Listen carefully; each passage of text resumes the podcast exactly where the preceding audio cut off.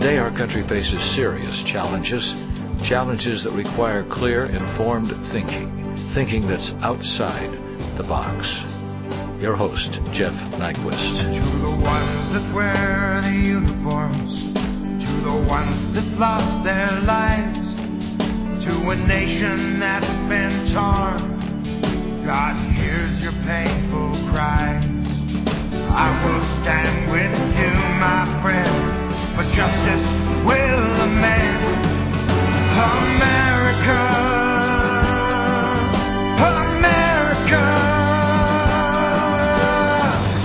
Welcome to Outside the Box with Jeff Nyquist, where we think outside the box. And today's program, we're going to talk about something that people don't quite understand, and it's about the fall of communism. The fall of communism was not a straightforward event.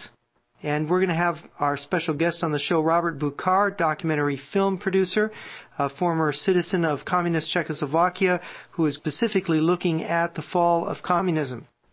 A KGB defector, Anatoly Golitsyn. And Golitsyn had been in the KGB, and he knew from his own background that the KGB was preparing in the late 1950s for a gigantic deception of the West planning to have fake splits between communist countries, a controlled collapse of communism into democracies. He wrote a book about this in 1984, before Gorbachev came to power in the Soviet Union.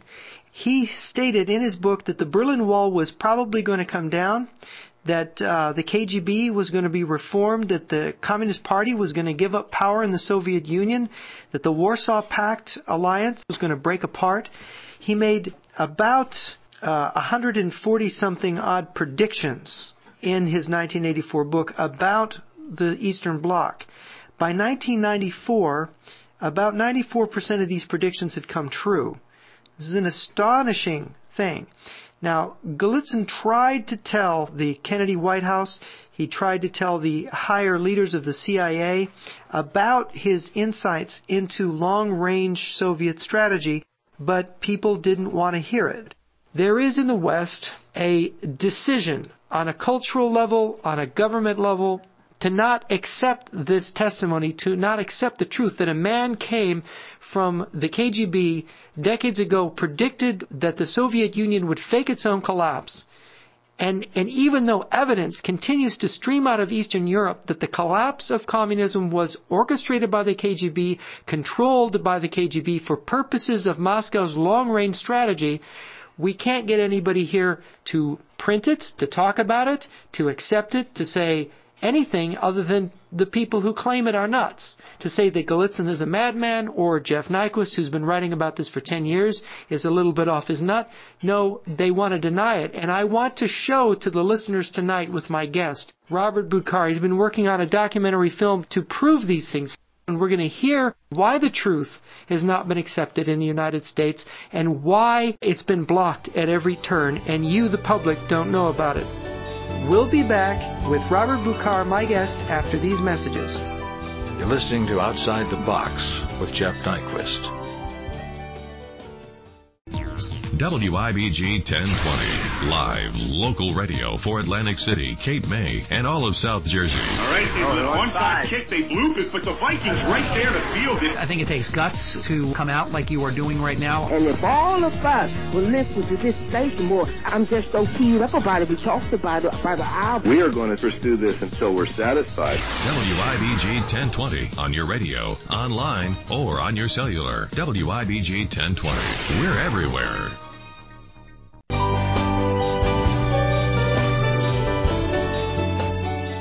I'm Jeff Nyquist back with Outside the Box, and I've got my special guest with me, Robert Buchar. He's a documentary film producer working on a film exposing the deception and the collapse of communism in Eastern Europe. Welcome to the show, Robert.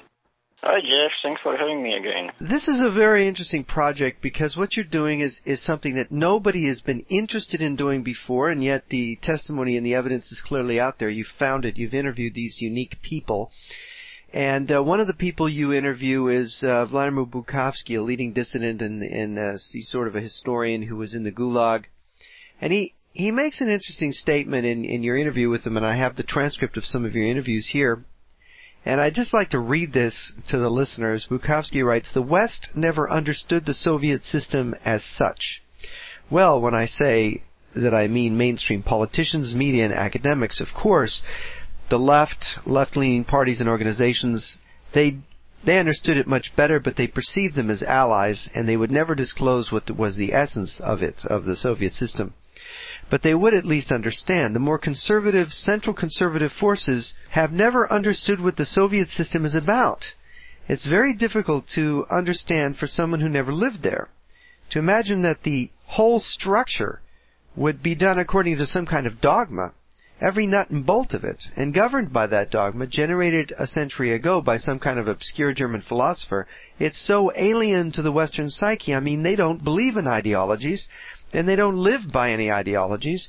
They don't understand ideologies. If you talk to politicians, they're all pragmatic. They believe that everything is negotiable. And to explain to them that in the Soviet policy, Soviet decision making, nothing is negotiable, really, and it's all this for them to enforce their own approach and their own opinion, well, they don't believe you. I found this statement by Bukovsky to be profound and a spot on observation from my experience of observing the people who watch the former communist system. Yeah, it's it's, it's a bottom line of, of of all of those problems or issues because one side never understood the other side and it it's it was both sided you know the same way russians never understood americans so uh, that's uh, that's somehow in a way ironic because when i talk to some other like people from cia let's say they pretty much admitted that uh, as well as uh, Americans could never understand what's in Russians' mind. You know, Russians could never understand what's Americans' mind on the other side and uh, it's pretty much it's an issue of, of communication that shows that uh, there is no way that the, the thinking of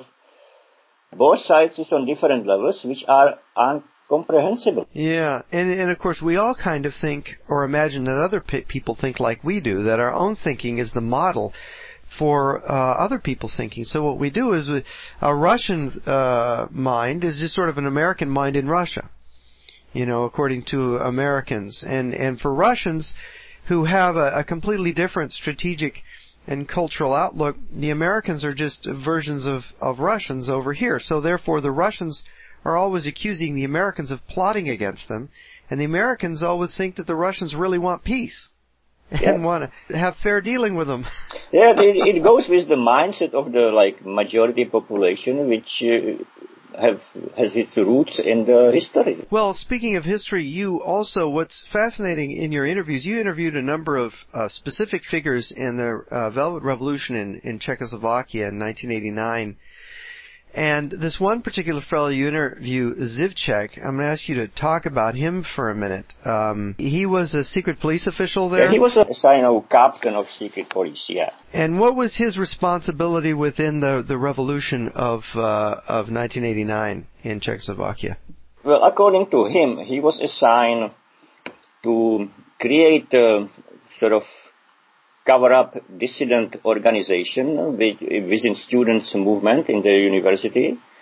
Uh, and uh, that organization had to sort of develop the partnership with other dissident organizations. And at the end, his specific, uh, you know, unit uh, was in charge of uh, leading uh, students' demonstration on November 17 and pretty much jumpstart the revolution or takeover because during that demonstration what happened was that demonstration crowd went to the specific uh, place and in that place it was confronted by riot police and one person was supposedly killed and that was sort of that emotional moment, that climax, which is supposed to start that uh, that revolution and, and tune down the previous government. And of course, Ludwig Zifčák was that person who was supposedly killed. So they, they staged basically a riot where the riot police showed up, and they also staged the death of a martyr to this revolution. And of course, no one really died, but they needed a body, so Zifčák himself was the body of the martyred student.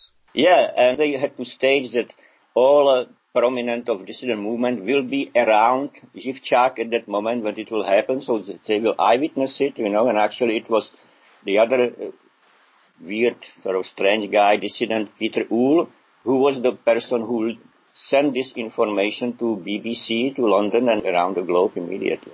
And of course, there is a uh, some kind of memorial uh, to this uh, martyred person that Zifčák uh, mentions that he is the the just about the only person in the revolution who has a memorial to him, though he's still alive, that he can go and visit his own gravesite.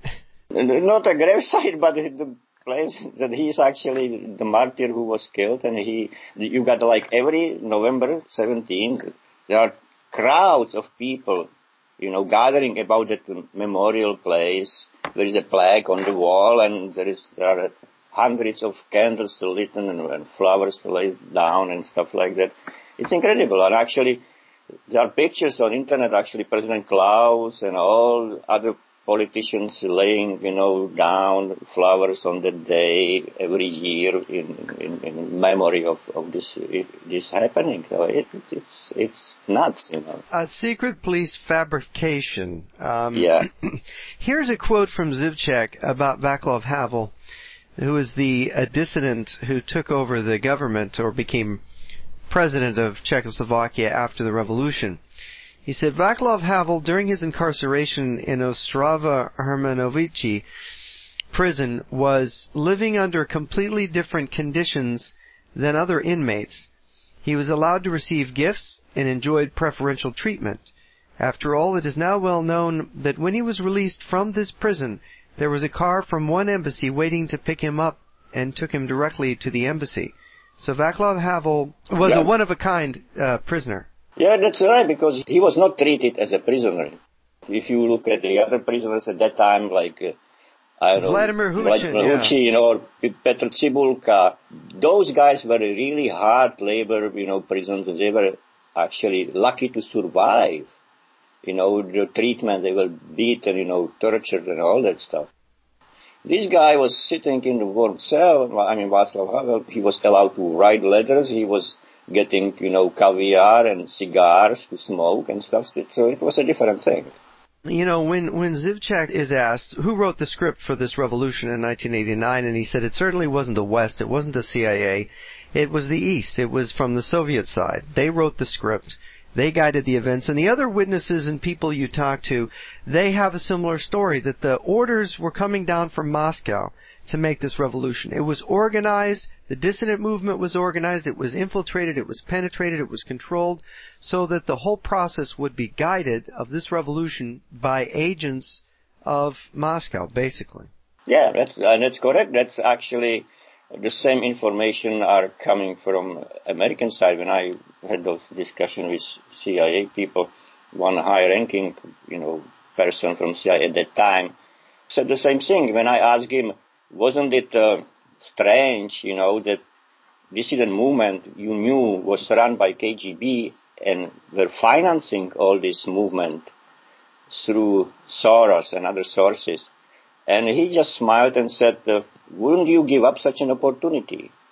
So that was pretty much, you know, saying, yes, we, we did it. We did it on purpose, you know. They financed the movement even though they knew that the KGB was in control of it. Exactly. Yeah. Yeah, because because KG, that dissident movement, that fake dissident movement, that was Andropov's idea, which started somewhere around six, 1967.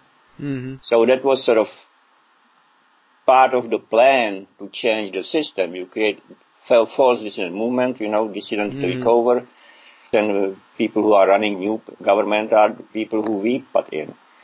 So I guess CIA had no choice, and that was the only way to how get in. Just you know, okay, so we will support those people. We will sort of get in some sort of agreement who will be whom, you know. And I, I guess at the end, it was a total failure because Russians didn't get their people in the key positions uh, in many of those states, the, the, people they actually wanted to be there. There was some sort of compromise. Yeah, that's what uh, Bukovsky says. But, you know, it seems to me there's an interesting break in their strategy. They have these different ways to cover their tracks. They they say, well, this is all spontaneous, or this is coming from Gorbachev, and Gorbachev's really a liberal, and and there's a struggle between uh, the people who want the changes to be under KGB control and the people that want them to break free of KGB control. And um, I begin to become skeptical as I'm reading the different testimony, and I, it, it turns out that Vaclav Havel is meeting secretly uh, with KGB agents from Moscow during the time he is preparing to take power. And it seemed like the Russians had a wellspring of these uh, dissidents, these controlled individuals. The way the files were secreted away to Moscow, these huge files of people, and all of a sudden files were discovered. But the people who were exposed in those files were sort of put in those files to be sort of destroyed politically, and they were people that the Soviets wanted destroyed. Isn't there indication that this sort of these sort of games were being played as well? Of course, nothing's black and white. You know, it's a very complex operation which uh, can never go exactly, you know, by the rules. So there has to be backup plans for everything. There has to be other options how to go around. And uh, yeah, so even Petr Cibulka these days uh, pretty much is convinced that the, the files he got in hands and published were pretty much uh, made to be published and pretty much given to him because many names didn't have any value were in there. So Yes, those files which needed to be destroyed were destroyed or moved to Moscow no matter what, and nobody will ever find them. And of course, Moscow has the power of knowing who was working for them and who wasn't, and being able to leak uh, yeah. people and destroy people's careers and to make other people's careers through this process. Yeah. And that includes all database of Charter 77 Foundation, which was uh, actually operated from Sweden, from Stockholm, and then disappeared also. Of course, the process becomes so cynical after a while because when people start to realize that uh, they can't tell uh, who's who and what people's relationships were, uh, it, it, it all of a sudden the, the people become sort of accustomed to this. In in Hungary a few years ago, the prime minister admitted that he was actually an officer of the secret police.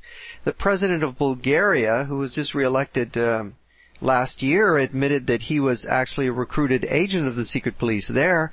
It's come out in Poland now. The big scandal is Lech Walesa was an agent of the secret police, and that's scandalized the country there. In Poland, of course, in Poland, I think they have a greater national awareness of this problem and a, a greater resistance to the structures that the Soviets left behind, and people are actively fighting them there. But it seems like in Czechoslovakia, in Bulgaria, in Hungary, and Romania, there's no real battle against these these Soviet agent networks that remain behind that heavily influence the economy and the governments in these countries. Yeah, of course, and it comes again from the history of Poland and Baltic republics. You know, they are the only places where people have a really life and death, you know, experience with Russians. Those other places, they were never really in the danger of, of life coming from the Moscow. It was just a sort of suppression, but never like a war, you know. So, so those people in Poland and Baltic Republic, they see it from different perspectives. They know it's a serious thing. Yeah. You also managed to interview the leading intelligence defector of the Cold War, uh, Ion Pacepa, who was the acting former head of the Romanian intelligence service. He was the deputy head of the Romanian intelligence service. And he had some very interesting things to say, and uh, uh, among the things he had to say, and I've I've quoted this before, and I'm going to quote it again. He said to you, the whole foreign policy of the Soviet bloc states, indeed its whole economic and military might, revolved around the larger Soviet objective of destroying America from within through the use of lies. The Soviets saw disinformation as a vital tool in the dialectical advance of world communism. KGB priority number one was to damage American power, judgment, and credibility. As a spy chief and a general in the former Soviet satellite of Romania, I produced the very same vitriol John Kerry repeated to the U.S. Congress almost word for word and planted it in leftist movements throughout Europe. KGB chairman Yuri Andropov managed our anti-Vietnam War operation. It's it's interesting what John Kerry said in April of 1971 to Congress. He basically described American troops in Vietnam as as raping, looting, murdering, dismembering people, committing all kinds of atrocities. and he listed this as, as basically fact that he'd he'd done this uh, factual study that it was uh, it was on a massive scale in Vietnam, and this is exactly the thing Kerry was telling Congress, and it was reported on American television that that the uh, KGB disinformation department was was basically in its satellite uh, security services were planting in, in in newspapers and places all over the world. Yeah, Pacepa, he was probably the closest, you know, to the to Andropov, all of those people who I was able to reach and who can actually find these days still living. So he worked directly under Andropov as a chief of Romanian intelligence, and he was part of this operation. So what he's saying that uh, KGB was in charge of disinformation, especially against the Vietnam War as well, you know. And actually, if you go to Bukovsky's webpage, uh, look in his documents, you find documents which support how this movement was financed from Moscow. Yeah, and there's a there's another uh, bit that Pacepa tells you that I found very fascinating towards the end of your interview with him. He mentioned that the last time he was with Andropov, that Andropov talked about the fact that uh, that he was going to replace all the the ambassadors in the Eastern Bloc with with agents and that he didn't like these people who just sat around and drank and gossiped all the time, these diplomats. He was going to make them into actual working intelligence officers. And then he sort of boasted, and Pacepa calls him Russian to the marrow of his bones, uh, that Andropov boasted that our security services are going to rule for 500 years. Yeah, he actually said they are ruling now and they will rule 500 years from now, no matter what. Yeah. Yeah. Because that's that's how they are. The whole you know uh, agenda, foreign policy, and everything is uh, pretty much uh, running according to this you know doctrine. So I am reminded incredibly of a book by Joseph Conrad that was written a hundred years ago. That was uh, was called The Secret Agent. And this was before the Bolshevik Revolution. This was when the Tsar was in power, and it was about Russian a Russian secret agent in London who was called to the Russian embassy because he had to make it look as though an anti-czarist terrorist organization had blown up uh, Greenwich Observatory. So it was his job to blow up Greenwich Observatory, this Russian agent in London. And this guy, he he ran a little pornography shop in London, in some uh, squalid corner of London, and his wife had a retarded child, and so he sent the retarded child with the bomb to Greenwich Observatory as the means of delivering it, and of course the retarded child blew himself up on the way. And Scotland Yard got into it, but again, it's the story of the security services of Russia involved in conspiracies in which acts of terrorism are committed by themselves but blamed on others. And of course, they also, under the Tsarist period, took over dissident or uh, anti-Tsarist movements. Uh, there's even a story that Stalin was an informant for this for the Okhrana, the Tsar's secret police, at one time. So that so that you have this incredible uh, system, uh, which the Bolsheviks perfected to a great degree. The communists perfected and spread to countries like Czechoslovakia, Romania, Poland. Um, and the West doesn't. What going back to what Bukovsky says, the West does not understand any of this no, they don't understand and they can't and they don't want to understand it, I guess. That's the other thing, because it somehow, you know, disturbs your state of mind to just hear this stuff. And if you, if you have to admit that that's the case, it's, it's amazingly disturbing. now, now you interviewed uh, Robert Gates, who was the head of the CIA during the collapse of the Soviet Union. And I read the statements that Gates made in there, and I, I've read the statements of Bukovsky and Zifčák and all the other dissidents and defectors that you have interviewed people from over there, the other side of the the Iron Curtain divide, and uh, it seemed seemed incredible to me. But I got the impression that Robert Gates was completely at sea. He did not understand the Soviet system. He didn't understand how the secret police worked. He didn't have any idea of what they were really like or what they were really up to. Well, maybe he doesn't want to say that or cannot say it through us, but that's what he's saying, and it looks like it was the case for the whole CIA. Like, look at it that way. Even Bagley pretty much admitted, you know, that after the Cold War ended and he was able to talk to his counterparts in Moscow in KGB who actually worked against him in the past, he realized that all operations CIA was doing after World War II in Poland till the end of Cold War were set up by KGB.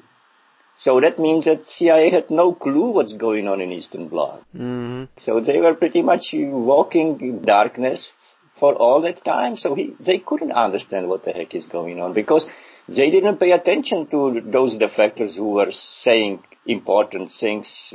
Yeah, and of course, uh, defectors like Anatoly Golitsyn, who amazingly predicted the collapse of the Soviet Union, predicted it would be organized from the top, that the KGB would be involved in organizing and directing the collapse of communism, and, and of course, it happened just the way Golitsyn in 1984 predicted. And that's rather remarkable. But Golitsyn's name is mud in the CIA. They don't want to hear about him. They don't want to talk about him. They think he's discredited. Well, it's not just these guys. You got like Ladislav Bittman or Vladimir Sakharov who testify about how KGB is uh, running Middle East, you know, or Stanislav Levchenko who testify in 82 about KGB influence over American press. Oh yes. And nobody makes a big deal out of it. Nobody listen. Nobody notice. You know. No, they don't. They don't pay attention. Here you have a culture, the United States, and you would think that you'd admit that I don't really understand the Russians. So let's listen to what a Russian has to say. Let's hear what a Russian who's risked his life, like Sergei Tretyakov, to defect has to say.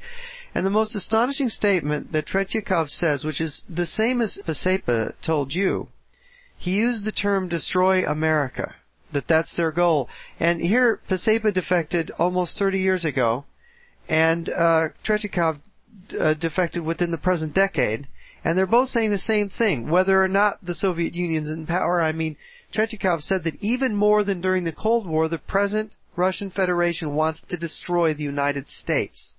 So communism was sort of discarded, you know, taken away from dictionaries. So now there is no communism, there is no danger, but it doesn't matter how you call it, you know. Right. Yeah. They put the danger. The danger was in the word. Yeah. Uh, and they took the word away, so okay, there's no danger. But the danger wasn't in the word, it was in the people and the organization that has continuity, as we can see with uh, Vladimir Putin in the Kremlin over there. Uh, and the fact that 80% of the Russian government is uh, KGB. Yeah some things are really like terrifying and eye-opening. Like if you go back to Vladimir Sakharov, who actually testified, you know, about Soviet push in the Middle East, like according to what he said to Congress, you know, in 1980, KGB had 2,000 agents fluent in uh, local languages in Islamic countries, you know, and the Middle East was the KGB's priority as the key to breaking Western, you know, democracies. Yeah, because our dependence on oil. Yeah, so now when you look what's going on there, you know, you can tie the knots and see, oh, damn, you know, this is a big thing, but seems like nobody wants to admit it publicly. No. This is what's going on. And everybody's looking for excuses why certain things are happening in Iraq or some other places, but it's all like a Potemkin village type of situation. You know? Yeah, and, and well, and we know from news reports, it's common knowledge that the Russians and the Chinese have been assisting the Iranians in developing nuclear and missile forces which is precipitating this crisis with Iran, in which uh, the question of do we bomb Iran or do we allow Iran to start producing 100 nuclear weapons a year once they get their weapons manufacturing capacity going at full tilt. And of course, you know what Israel thinks is Israel thinks now that they're going to have to nuke Iran preemptively because Iran is one day going to exterminate Israel. Yeah. Uh, and and so this crisis is all brought about by who?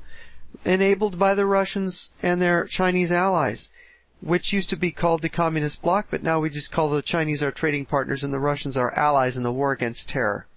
You know, it's always like uh, when I talk to Barclay about who can see what's going on, you know, these days, probably nobody can see the big picture. Mm-hmm. And everything what we hear and see in media is pretty much uh, not exactly what's going on. It, it's a way just cover up story to cover something else. Like, for example, how many people got information that Russians invaded Georgia, that actually, that there was a Israel airbase, which Israel is used to spy with drone planes on Iran, and the Russians really wanted to stop that. Mm. You know, so then you start wondering why actually they invited, you know, Georgia. And there are other reasons they just, you know, what we are hearing. There are more serious reasons. Right, because there's a there's a bigger game being played, and the game Yeah. is being played against the United States. There was one uh, defector I really wish that you'd gotten a chance to interview, and that was Alexander Litvinenko, who was, when you were doing your interviews with some of the folks in Britain like Bukovsky and Gordievsky, uh, was there, but you weren't able to get an interview with him, and he has since been assassinated, and we know he was assassinated by Moscow. But he is very famous for saying that the number two guy in Al Qaeda, the guy who really runs Al Qaeda, Ayman al Zawahiri, is a longtime KGB agent. Yeah, Litvinenko, uh, he refused to talk on camera about these things. Why? Why do you think he refused to talk on camera? I don't know. I have no idea. Maybe he was uh, suspicious. He was careful. He was scared. You know. Yeah, as we know. But interesting part is that Gordievsky, you know, who was helping me to get in contact with him, said later, "Don't worry about about Litvinenko. He's young. He doesn't know anything anyway."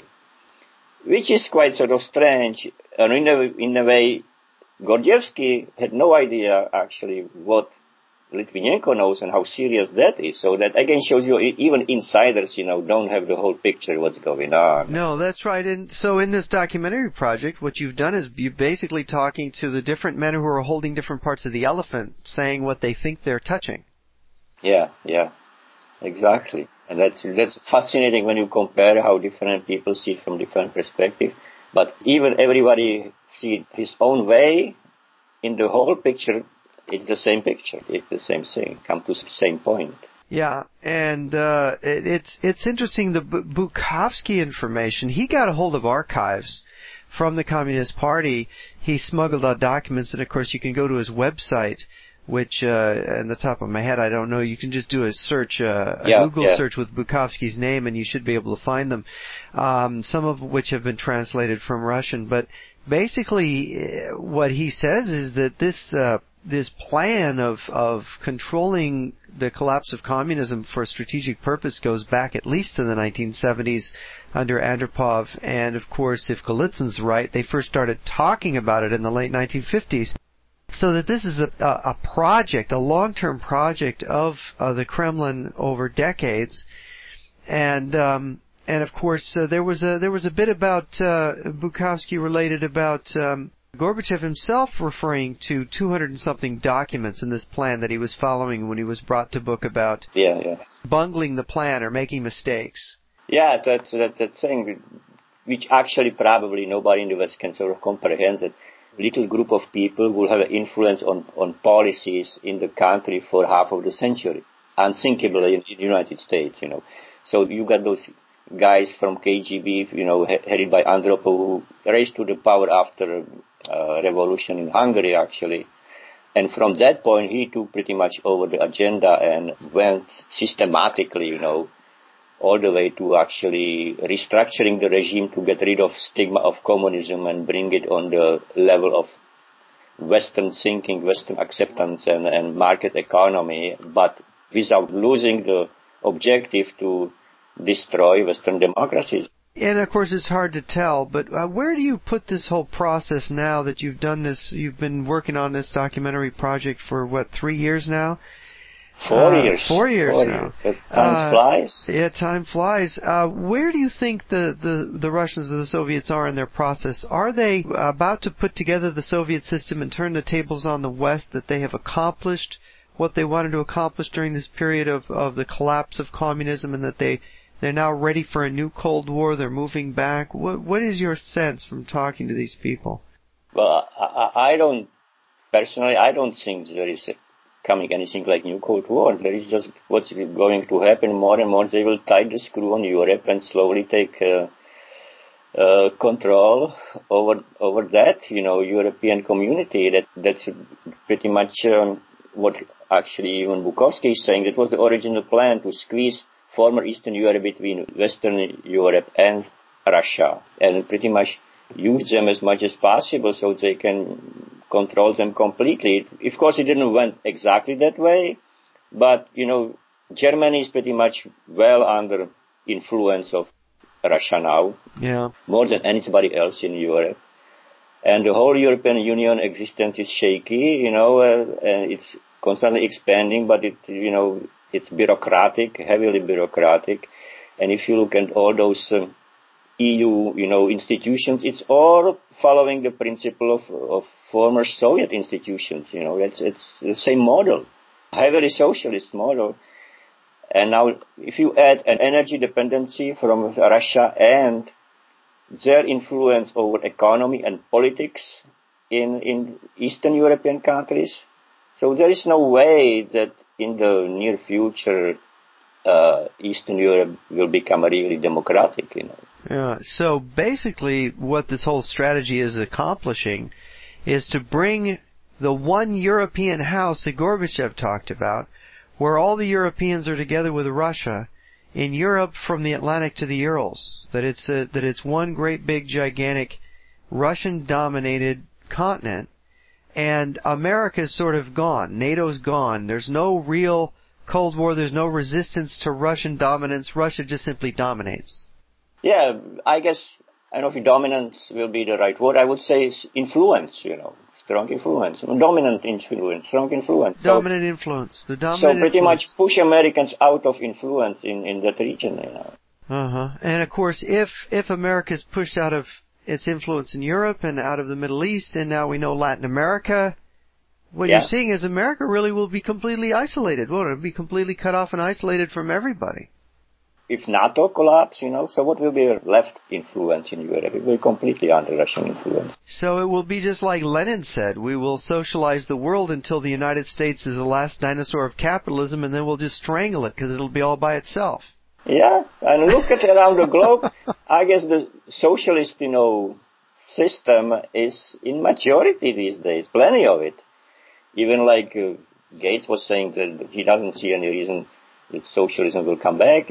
I guess it's coming back very strongly. Yeah, he seems to be out of the loop on that one. Nobody bothered to tell him that it's it's already happened. That Daniel Ortega is in power in Nicaragua, and you got Hugo Chavez in Venezuela, and Evo Morales in Bolivia, and Lula da Silva in Brazil, and the rest of them are all kind of starting to fall into line with that. And the Colombia's still holding out in the civil war, but you know what the Democratic Congress is going to do to that? They're going to yeah. abandon Colombia, so Colombia is going to be squeezed. So pretty soon, and we know Mexico's controlled by the Russian, ma- Russian and Chinese and Mexican mafias. So that leaves the entire of Latin America basically in the Russian yeah. influence zone of influence, I guess. Yeah, and then you look at the African continent. Oh yeah, not, nothing rosy there, and Asia. So so what's left here? You know that. yeah. So they basically get it. They take over the world and they leave America. And of course, we've got.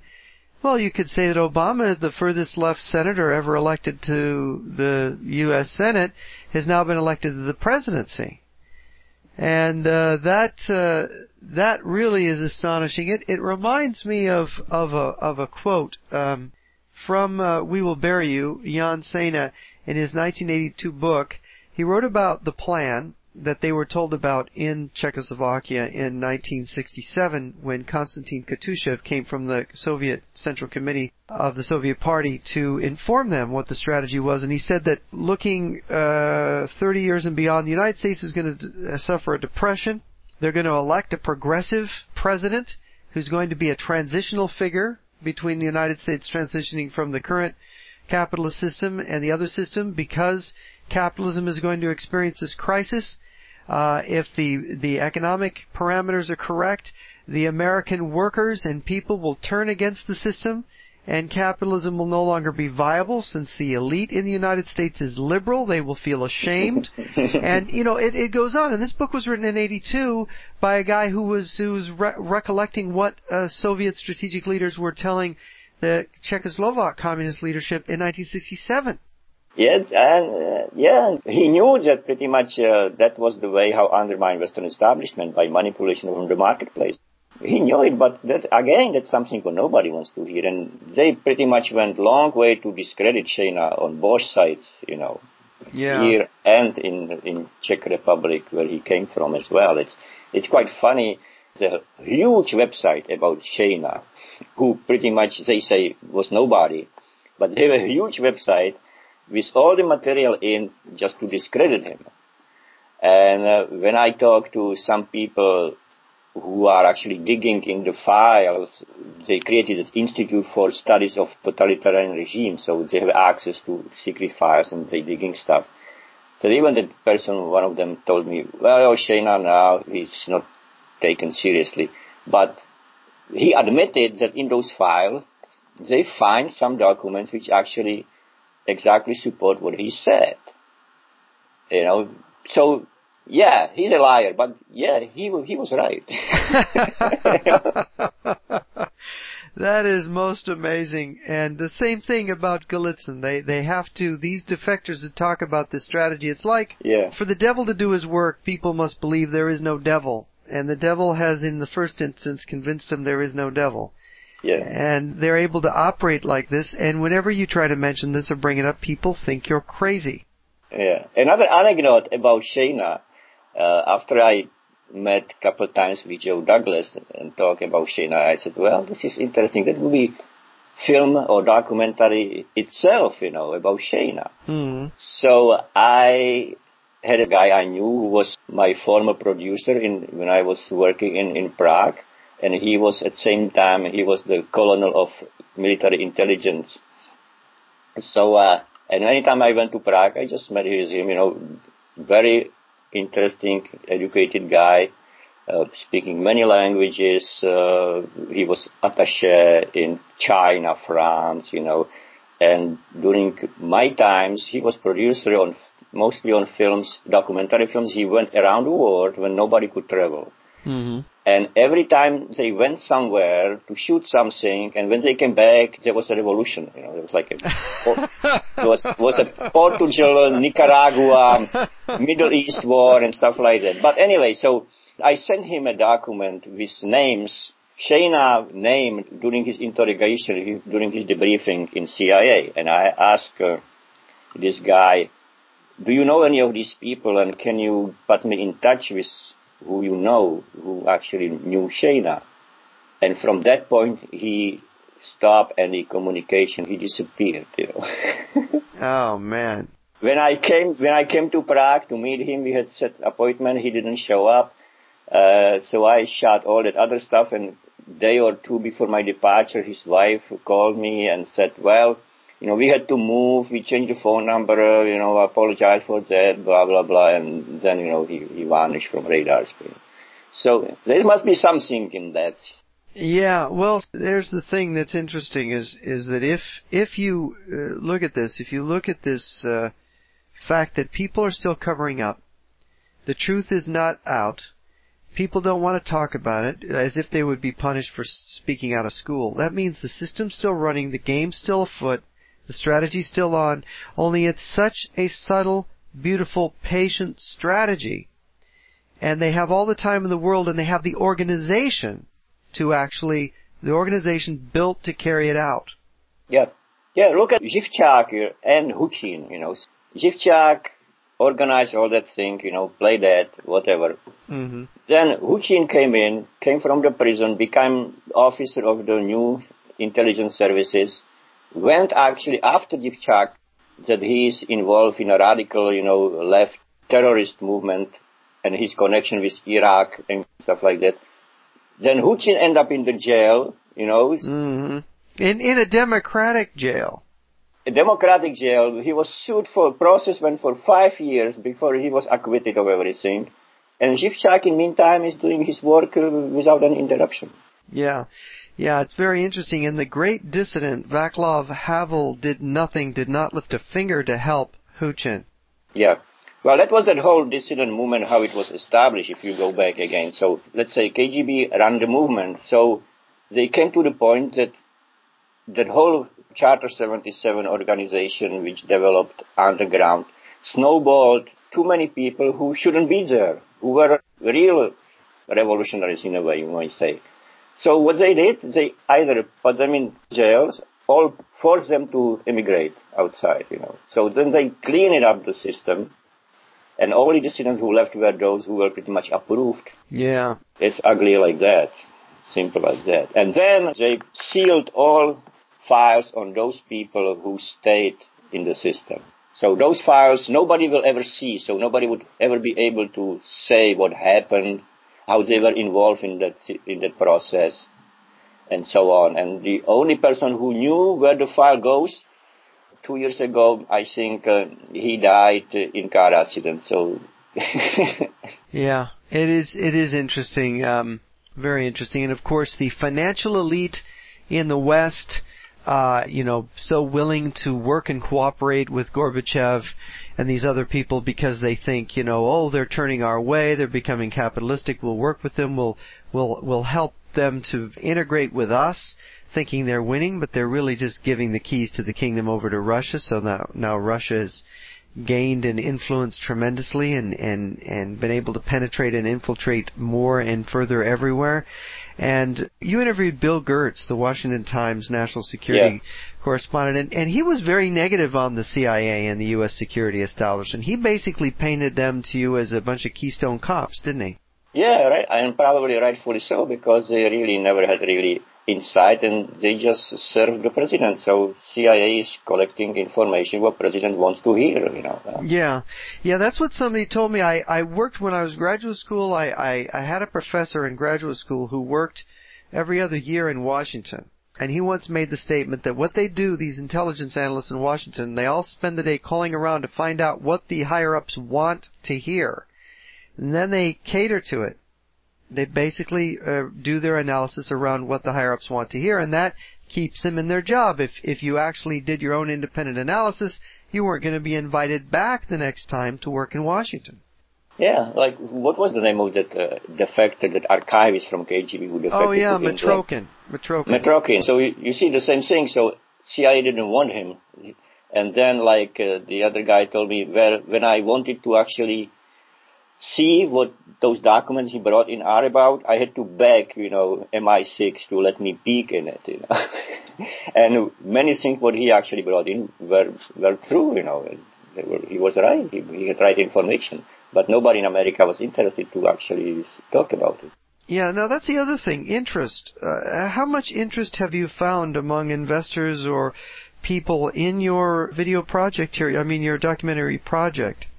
Oh man, that's another story. It's like surprising to me. I I knew it wouldn't be easy, but that actually that high level, 100% level of of negative, you know, attitude to this project, what I'm en- encountering, it's it's amazing actually. And for my partner in Toronto, he's he's mesmerized by it because it never happened to him. He was he's working on some other project as well, but on this, it's like a zero. Anytime, anywhere you go, the there is a like excitement in the beginning a little bit, mm-hmm. and there is a total silence when actually those people are trying to avoid you. And I contact pretty much, we contacted everybody you can imagine, from CBC and History Channel and Discovery to MSNBC, CNN, BBC, PBS, you know.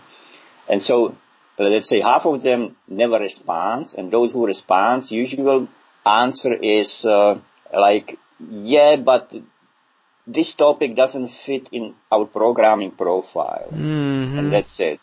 So pretty much, you know, nobody in media wants to bring this up. And it's very ironic that actually all money I so far get in this project and which helped me to actually to shoot it, you know, and now editing, are coming from a source which is extremely liberal source. It's Columbia College, which is very liberal, you know, art institution. Hmm. I find it ironic, really. but I must say that even those on other side, on the right, it's not left or right. Even on the right, you know, like I try to contact David Horowitz many times. Mm. I I contact people in Heritage Foundation, uh, Lee Edwards, you know, and uh, people like that same thing, you know. They don't want to think. And no, right, and it's it's just like Bukovsky said: is is the conservatives in America are the ones that seem to understand communism even less than the liberals. Yeah. Which is uh, very interesting. I, I find that very interesting, and I find it very true. It was my experience as well. And, um, you know, because they have their economic view. Oh, well, socialism doesn't work. It's going to collapse. It's collapsed. It's uh, Reagan won the Cold War they don't want to hear that maybe it wasn't really a clear cut win like they think. they don't want to feel like they're going to have to go back and do this over again or, or, or have to explain that they're struggling against socialism and socialism is somehow winning. And right up to the victory of Barack Obama in this election, a lot of my conservative friends absolutely refused to believe that it was even possible for Barack Obama, someone that far to the left, to win the presidency in the United States. And I kept telling, why isn't it possible? The whole country's changed. Everything's moving further to the left. What are you, what are you talking about? You know, I, I went two years ago. I went to Washington to film a, a dedication of that uh, memorial of, to the victim of communism, which Heritage Foundation was sponsoring. So I booked this trip with them far in advance. When I got there, I was detained by Secret Service. I was not allowed to actually film it. And then next day, I went to those uh, roundtable discussion with all those people who who came in, and it was fascinating, amazing stories from all around the country. You know how people suffer, you know, through that communist history.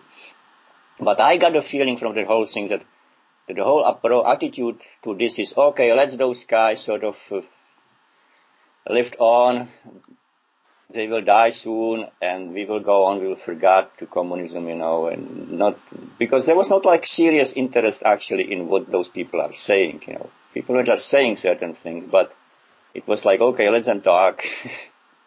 it will go out. It will go away. It was very, very sad, you know, sort of feeling that you realize that, mm-hmm. yeah, all this are presented here, you see that it still exists, you know, but nobody give a damn anymore because it's communism is a history; it doesn't exist anymore. Yeah, it's uh, it's like um, Andrei Nekrasov said. He said that they never understood the right word wasn't communism; the right word was totalitarianism or secret police regime. Yeah. Um, and and that that didn't stop. They've created a new, sleeker, more effective, more clandestine way of controlling and manipulating. It's not the old brutal Stalinist way, but it can it can turn very brutal as as someone you were trying to interview, Alexander Litvinenko, was killed between you know in the process uh, of the last uh, two three years. Uh, these people, what they're saying is actually there are forces that are willing to stop their mouths by killing them. Yeah, as Peter uh, is saying, you know, in, uh, in in Prague, he thinks so. If new intelligence services now in post-communist, you know, Czech, Czech Republic, during 20 years were unable to find any KGB agent, there are only two possibilities. First, there is none, which is nonsense, or they are all in the government. and of course, that is completely logical and, and inarguable, basically. uh, that is the way it is. And of course, you got to wonder. The, you know, I, I've talked to uh, intelligence defectors, and one of my questions was, well, what kind of agents did you recruit in the United States? And the guy looked me straight in the eye at the time. I was with a bunch of journalists, and he said, "Journalists." Mm, yeah. That's who they recruit. And so, if the number one target for recruitment in the United States is journalists, and they've got the money and the resources and the manpower devoted to recruiting journalists, what do you think we're hearing on the news, and why do you think things? Uh, you know, how are we being influenced in this country? And I think there is there is this influence, this slant. People just don't see it we're like fish in water. We don't know it's water passing through our gills because we're always around. It's always around us. We just take it for granted. But it's right here. It's it's all around us. We're being influenced and we don't even realize it. Yeah, this is very, you know, uh, sensitive issue when you bring this up. You know, people get nuts when we say that. because you're saying something paranoid, I suppose, instead of something yeah, that's objectively true. Uh, it's amazing to me how people blank out the existence of these enormous totalitarian regimes with their with hundreds of thousands of, of agents around the world operating in, in hundreds of countries and and they can just look at that and say, Oh, it's nothing. We have our CIA which completely misunderstand. The CIA is tiny compared to these groups. It's incompetent compared to the professionalism of these groups and it's it's just not you can't it's like measuring apples and oranges it's more like measuring apples and little pomegranate seeds is what it's more like you know yeah. it's, it's just not the same thing at all And of course, when you you yourself have talked to CIA people, you can get kind of dismayed and think, well, don't they realize they're who they're up against? Don't they understand their enemy? Don't they know the methods their enemy are using? Don't they realize that they they've been tricked or fooled or that this isn't really what it appears to be? And you talk to them and they don't seem to show any indication that they really understand at all. Well, again, all those people working in the field, they don't know. They are doing their tasks, their operations. So everything is in the brain part of that organization which of course its mindset it's different. Yeah. Yeah, and in this case, the mindset was in the United States was educated at our liberal universities, where Marxist professor was mainstream, and uh, they themselves have more Marxist views than some of the uh, the East agents they're working against. Yeah, look at Venona, you know, case. You know, when they those transcripts were released in uh, early 90s, I guess. Yeah. When they found out that there was like a 50 KGB agents in CIA when CIA was founded, you know, so give me a break. You know. Yeah. Well, Robert, we've gone an hour on this podcast just about. I want to thank you for giving us that much of your time. And uh, I, I'm hoping that in the coming days there's going to be an igniting of interest. We've had Russia invade Georgia. We we've seen Russia playing its cards in Europe to try to bring Germany into a special relationship with Russia to dominate Europe. And so these things are, are playing out. And, and maybe people are going to wake up and they're going to want to see your documentary. Can we just say that people can get more information on my website? Yes, please. Is, which is accessible to your website if they click uh, under the trailer which is running there and it, yeah. will take them directly. Or they can Google Buchar film and I must say that by the end of the year, I will start dedicated website to this project, which will be www.collapseofcommunism.com. So that it's coming up, it's uh, in progress, work in progress. And now. of course, that's Robert Buchar. Buchar is spelled uh, B as in boy, U C H A R. And also at the jrnyquist.com website, you can see there's a trailer of the documentary there. You can see some excerpts from it and you can then link to Robert's site. So, well, Robert, I want to thank you for being with us. Thank you very much for having me. You're listening to Outside the Box with Jeff Nyquist. WIBG 1020. Live, local radio for Atlantic City, Cape May, and all of South Jersey. All right, they oh, one side kick, they bloop it, but the Vikings right there to field it. I think it takes guts to come out like you are doing right now. And if all of us will listen to this station more, I'm just so keyed up about it. We talked about it by the hour. We are going to pursue this until we're satisfied. WIBG 1020 on your radio, online, or on your cellular. WIBG 1020. We're everywhere.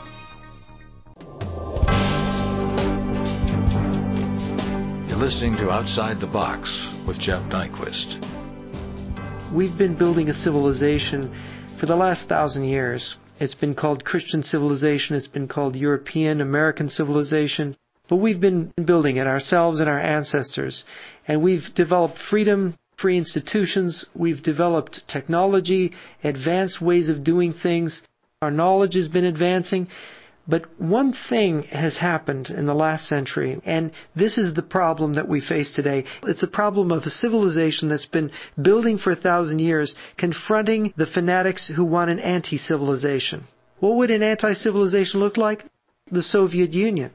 Red China. It's a civilization that's built around principles of destroying a civilization out of envy, out of malice, out of its own failure, and just as civilization seeks to eliminate, you know, things that threaten it, like pirates and like uh, robbers, get control of crime, stop military aggression, the anti-civilization proclaims that the ultimately civilized values are its values, and that anything it does to collapse civilization is justified, and any crime and any atrocity it commits is justified. I mean, this explains Hitler, Stalin, Mao, Pol Pot.